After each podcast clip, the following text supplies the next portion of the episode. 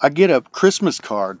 Basically, what happened was I'm sitting here racking my brains trying to figure out who would want to do all these mean things to me constantly.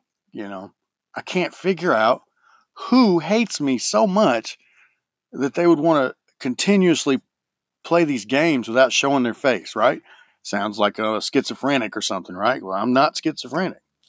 Uh, so I'm trying to figure this out, and I see, I look over and I see my rolling tubes for my cigarettes, Kings, and I'm thinking about reading my Bible at the same time, and and I look down and I grab my Bible and I open it to Kings because I figure, hey, there's Kings written on my cigarette tube box, and uh, hey, I'll start reading Kings. So I go into Kings in my Bible, and my grandmother's card is there that she sent me about five years ago on Christmas.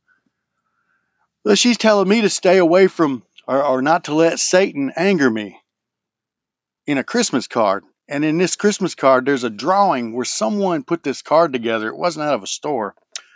It's a picture of what appears to be an anus with the baby Jesus coming out of it and little rats in the bed with baby Jesus. And so it's telling me that she's trying to tell me something because this woman was in her 90s.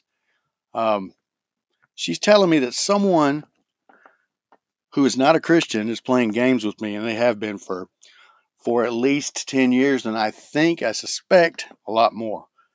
But uh,